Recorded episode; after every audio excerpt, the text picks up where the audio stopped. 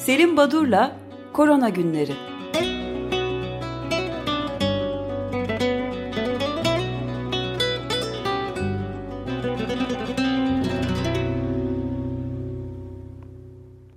Günaydın Selim Bey. Günaydın Özdeş. Günaydın Evrim Kepenek. Hoş geldiniz. Ee, Merhabalar. Bir hafta ara vermiştik. Şimdi e, evet, e, uma, umarız sizin yokluğunuzu aratmamaya çalıştık ama çok başarılı olduğumuzu düşünmüyorum. Evet, Buyurun. Ee, son programı 3 Temmuz günü yapmışız. O gün 10 bin, şey 10 milyon 710 bin 5 olgu varmış. Dün baktım e, her ne kadar bu sabah senin de belirttiğin gibi 13 milyonu geçtiyse de dün e, ben baktığımda 12 milyon 552 bin olgu vardı. Rakamlara boğmayalım izleyicileri. E, evet. Bir hafta içinde e, benim olmadığım e, dönemde 1.842 milyon olgu. Bunu e, böldüğümüz zaman günde 204 bin yeni olgu ki dün e, senin de belirttiğin gibi hafta sonu Dünya Sağlık Örgütü e, bildirilen en yüksek olgu sayısında tepe noktaya erişildiğini 230 bini geçtiğini söyledi. Evet. Yani işler e, gelişmiş ülkelerde hani göreceli olarak e, olayın üstesinden gelindiği gibi görülen ve e, çeşitli önlemlerin, e, yasakların yavaş yavaş hatta birden serbest bırakılmasına karşın iş gittikçe ciddileşiyor. E, ama biz bunu e, çok duymayacağız yazılı görsel basında. E, bu ne yazık ki böyle ve bu sadece ülkemize özgü değil Avrupa ülkelerinde de birinci haber olma özelliğini yitirdi e, koronavirüs. Hani ben işsiz kalacağım diye korktuğum için söylemiyorum bunu. Ee, özellikle e, iş, işin ciddiyetini e, unutturuyor ya da öteliyor bu tip yaklaşımlar. E, hafta sonu Fransız Bilim Kurulu ya da e, oradaki danışma kurulu e, Covid ile ilgili. E, onun başkanı Jean-François Delfresi e, şöyle bir açıklama yaptı. Evet Batı ülkelerinde kontrol altına e, alındı gibi görünmekte ancak önlemler birden kaldırılması kaldırıldığı için bu salgının e, Kuzey Yarımküre'de sonbaharda nasıl önüne geçileceğini kestiremiyorum ben dedi.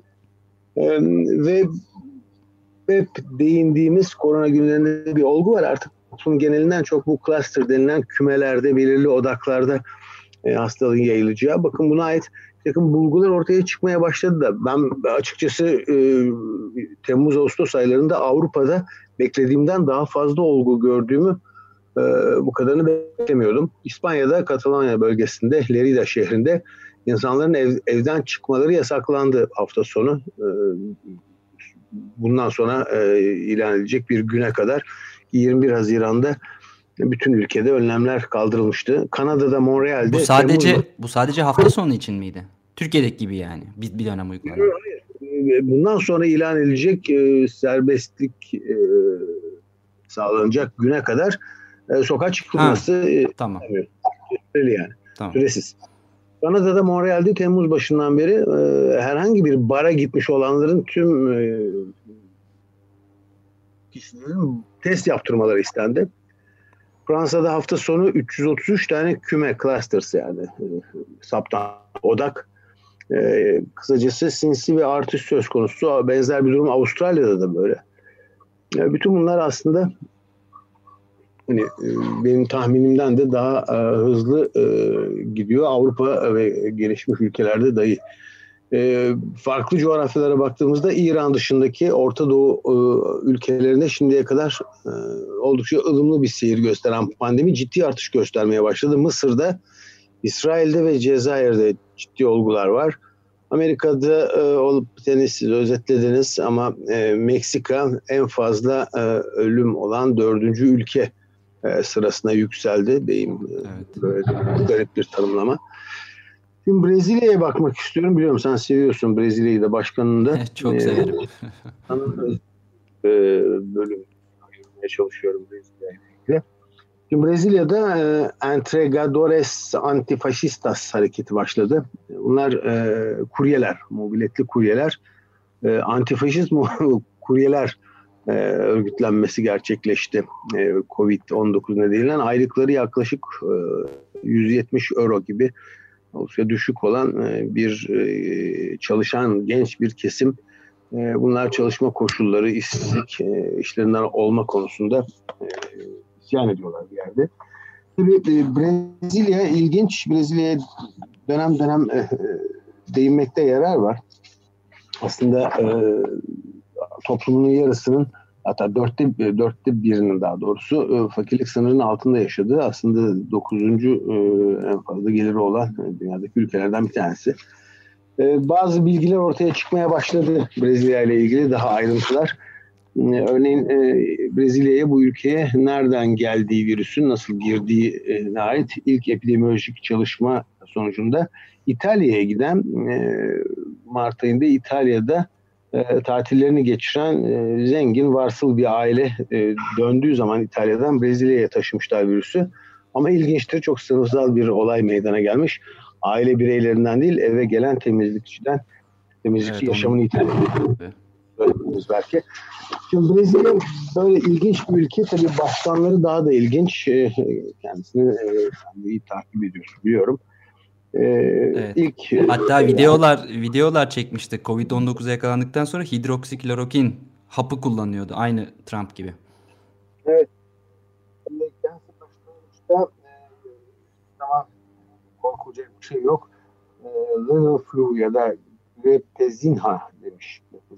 Gripezinha. E, yani küçük bir grip ya da gripçik e, gibi bir deyim kullanmıştı. E, ve e, sadece yaşlı ve bir takım risk grubundan olan insanlar evde kalsınlar yoksa okulları da açacağız. İşler, iş yerlerinde kapatmasına gerek yok diye başlayıp e, özellikle e, kapalı alanlarda maske kullanımıyla ilgili bütün bu süreçte e, bunlara gerek yok. E, hani insanlar ölüyor denince de ya canım sonunda hepimiz bir gün öleceğiz gibi böyle ilginç açıklamaları olan bir liderdi. Şimdi bu liderin e, bilmiyorum siz daha önce değindiniz mi? Ben bir e, kaynakta buldum bunu aslında Şubat ayında çıkan bir yazı ama ilgimi çektiği için Olavo de Carvalho isimli bir astrolog danışmanı varmış. Hiç duydunuz mu astrolog. bilmiyorum. Evet astrolog. Kendisi ilginç birisi yani buna iki dakika ayırmak istiyorum. 2018 Ekim ayında seçildiğinde e, Bolsonaro e, masasının üzerine dört kitap koyarak ilk basın toplantısını yapıyor. E, İncil e, Brezilya Anayasası, Winston Churchill'in bir eseri ve bir de Carvalho, Olavo de Carvalho'nun bir kitabı. Kim bu adam diye baktığınız zaman 1947 yılında doğmuş, 60'lı yıllarda Brezilya Komünist Partisi'nde çalışmış. Felsefe eğitimi alırken hem Komünist Parti'den hem felsefe eğitimi bırakıp 67'den sonra kendi bütün uğraşısını astrolojiye vermiş bir kişi. Garip bir e, insan çünkü müritleri var. E, hatta bazı varsıl zengin insanlar özel üniversiteleri var. E, o üniversitelerinde bu kişiye Carvalho'ya e, felsefe dersleri verdiriyorlar. E, ve e, üniversitelerin e, yayın evlerini yönetiyor. E, en büyük düşmanı adamın e, Antonio Gramsci. E, bir eserinde kitabında kendisinin demek ki kitapları da var 318 defa Gramsci'ye sövüp sayıyor. Nedense Gramsci'den hiç hoşlanmıyor. Ona karşı bir, bir kompleksi var. Bir de eski bir komünist yani. Evet, evet yani e, bu ilginç birisi ve e, bu Carvalho e, basına saldırıyor sürekli olarak, özgür basına. E, sol kesime, çeşitli marjinal gruplara düşmanları o ama bu astrolog astrolog e, Bolsonaro'nun danışmanlığını yapmakta. Bu da ilginç bir özelliği. Çok etrafta görünen birisi değil. Hatta bazı e, yerlerde ya gerçekten böyle bir adam var mı yoksa bu bir kurgu mu diye sorulmakta.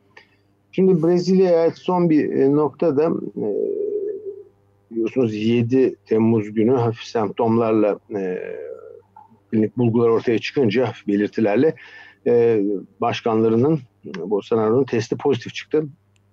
Ama tabii e, ona belki bir şey olmayacaktır. E, çok sert e, bir tabloyla seyretmeyecektir ama e, Tabii ben eski sporcuyum dedi zaten. Bana bir şey olmaz dedi. Bu Yanomami e, Amazon yerlilerinin vahim. E, onlar evet. e, duyarlı oldukları ve e, oldu. Ciddi bir soykırım bile diye tanımlanabilecek diye bazı yazılarda öyle geçiyor.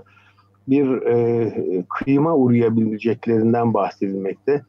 Ee, hem izlenen politikalar hem e, duyarlılıkları ve e, Brezilya politikacısının e, bu kesim üzerindeki e, yaklaşımı, o kesime bakışı kendilerinin zor günler geçireceklerini gösteriyor. Şimdi e, benim olmadığım bu bir haftalık sürede Türk Tabipleri Birliği COVID-19 İzleme Kurulu 4. ay raporunu yayınladı 10 Temmuz günü Cuma günü. E, aynısına girmeyeceğim ancak e, ilginç bir iki nokta var. Bir kere e, e, bu sürecin idare edilmesinde eşgüdümsüz hatta kaotik bir yönetim dönemi yaşandığını belirtiyorlar ki çok doğru. E, örneğin 6-7 Haziran'da hafta sonu Sağlık Bakanı hafta sonu e, kısıtlama olmayacağını söyledi. Perşembe akşamı İçişleri Bakanlığı e, sokağa çıkmanın e, kısıtlamasının genelgesini yayınladı. Ertesi günde Cumhurbaşkanı gönlümü el vermedi diyerek biliyorsunuz iptal etti. Bu sadece bir örnek bu 6-7 Haziran e, günü yaşananlarla ilgili, hafta sonu ile ilgili. Hani burada bilim kurulu neredeydi, böyle bir kurul var mı, o kurulun sözü dinleniyor mu, etkinliği ne kadar, ne kararlar alıyor? Bunlar soru işareti. E, bu e, Türk Tabipler Birliği'nin raporunda 30 Haziran 2020'de ben bunu bilmiyordum. Dünya Sağlık Örgütü sitesine yayınlanmış. Alman hükümetinin sağladığı 1.7 milyon dolarlık fonla alınan milyonlarca maske, eldiven, gözlük ve diğer malzeme Türkiye'deki sağlık çalışanlarına yardım amacıyla gönderildi. Yani biz her yere yardım ediyorduk. İşin aslında pek öyle değil galiba. Göstermelik yardımlar yapıyoruz biz bir takım ülkelere yaptık da. Ama e, bugün 1.7 milyon dolarlık büyük bir, bir e, miktar bu kadar e, sağlık malzemesi yardımı Almanya'dan Türkiye'ye, Türkiye'deki sağlık çalışanlarına gelmiş bilmiyordum. E, tedavi protokolleri var. E, e, Sağlık Bakanlığı'nın raporunda e, bunlar eleştirilmekte ama Tabipler Birliği'nin bu e, e, raporunda e, örneğin her bir pozitif olgu için yapılan test sayısı bir hastanın takibi sırasında yapılan test sayılarına bakılmış. Yeni Zelanda'da bir hasta için ortalama 336 kez test yapılıyormuş. Bu oran Yunanistan'da 91, Türkiye en düşük oranlardan bir tanesi 16. Ee, önemli Gerçekten bir, bayağı. Evet, e, önemli bir bulgu da benim hep altını çizmeye çalıştığım bir noktaydı. Bu aile sağlığı merkezinde 2019-2020 yıllarında yapılan test ve incele, e, incelemelerin e, kıyaslaması, sayısal değerlerinin karşılaştırması yapılmış. Örneğin bir yıl öncesine kıyasla aynı dönemde uygulanan aşı sayısına çok belirgin azalma var. Ben Türkiye'de bu, bu soruna evrensel olarak e, gerçekleştiğini biliyorum. E, söz konusu olduğunu, çocukluk çağı aşılamalarında azalmalar olduğunu ama Türkiye'de performans sistemi nedeniyle aile hekimleri takip ediyor aileleri diye düşünüp e, en az etkilenen ülke Türkiye olacaktır diyorum. Hayır öyle değil. E, bizde de etkileniyor ve e, raporun son bölümünde sağlık çalışanlarındaki duruma değinilmiş dünyada 2 milyondan fazla sağlık çalışanını kapsayan internet bazlı bir araştırmada sağlık çalışanlarında test pozitifliğinin toplumun diğer kesimlerine göre 12 kat fazla olduğu gösterilmiş.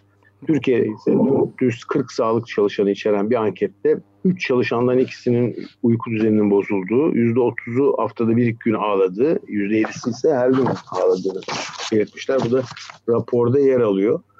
Ee, Çok çarpıcı.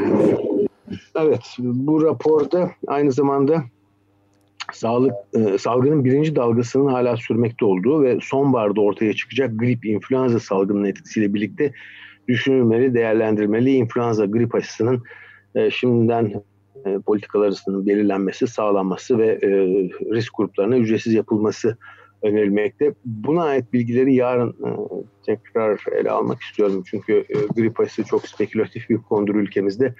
Ancak e, sanıyorum bu pandemi döneminde sonbahar ayları gelince, grip mevsim başlayınca orada bir kargaşa yaşanacak. Şimdiden uyarı yapmakta, Tabipler Birliği'nin yaptığı gibi e, yarar var. E, son bir noktada bu pandemi öncesi dünyada küresel boyut 258 milyon çocuk eğitim sisteminin dışında e, bulunuyormuş.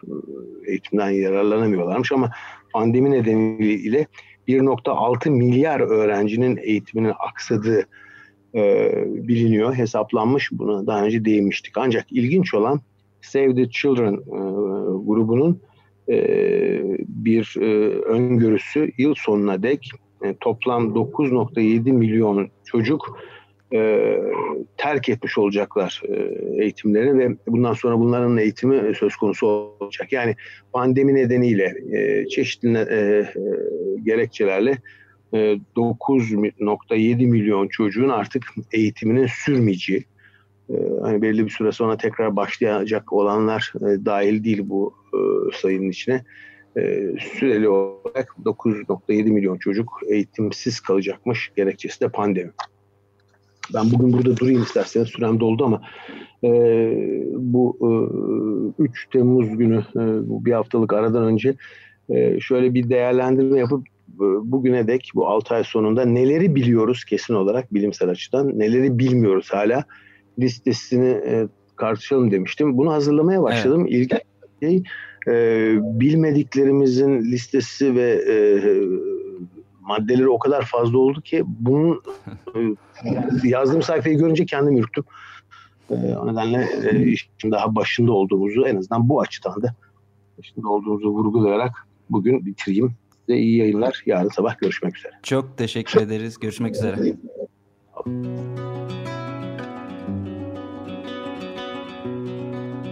Selim Badur'la Korona Günleri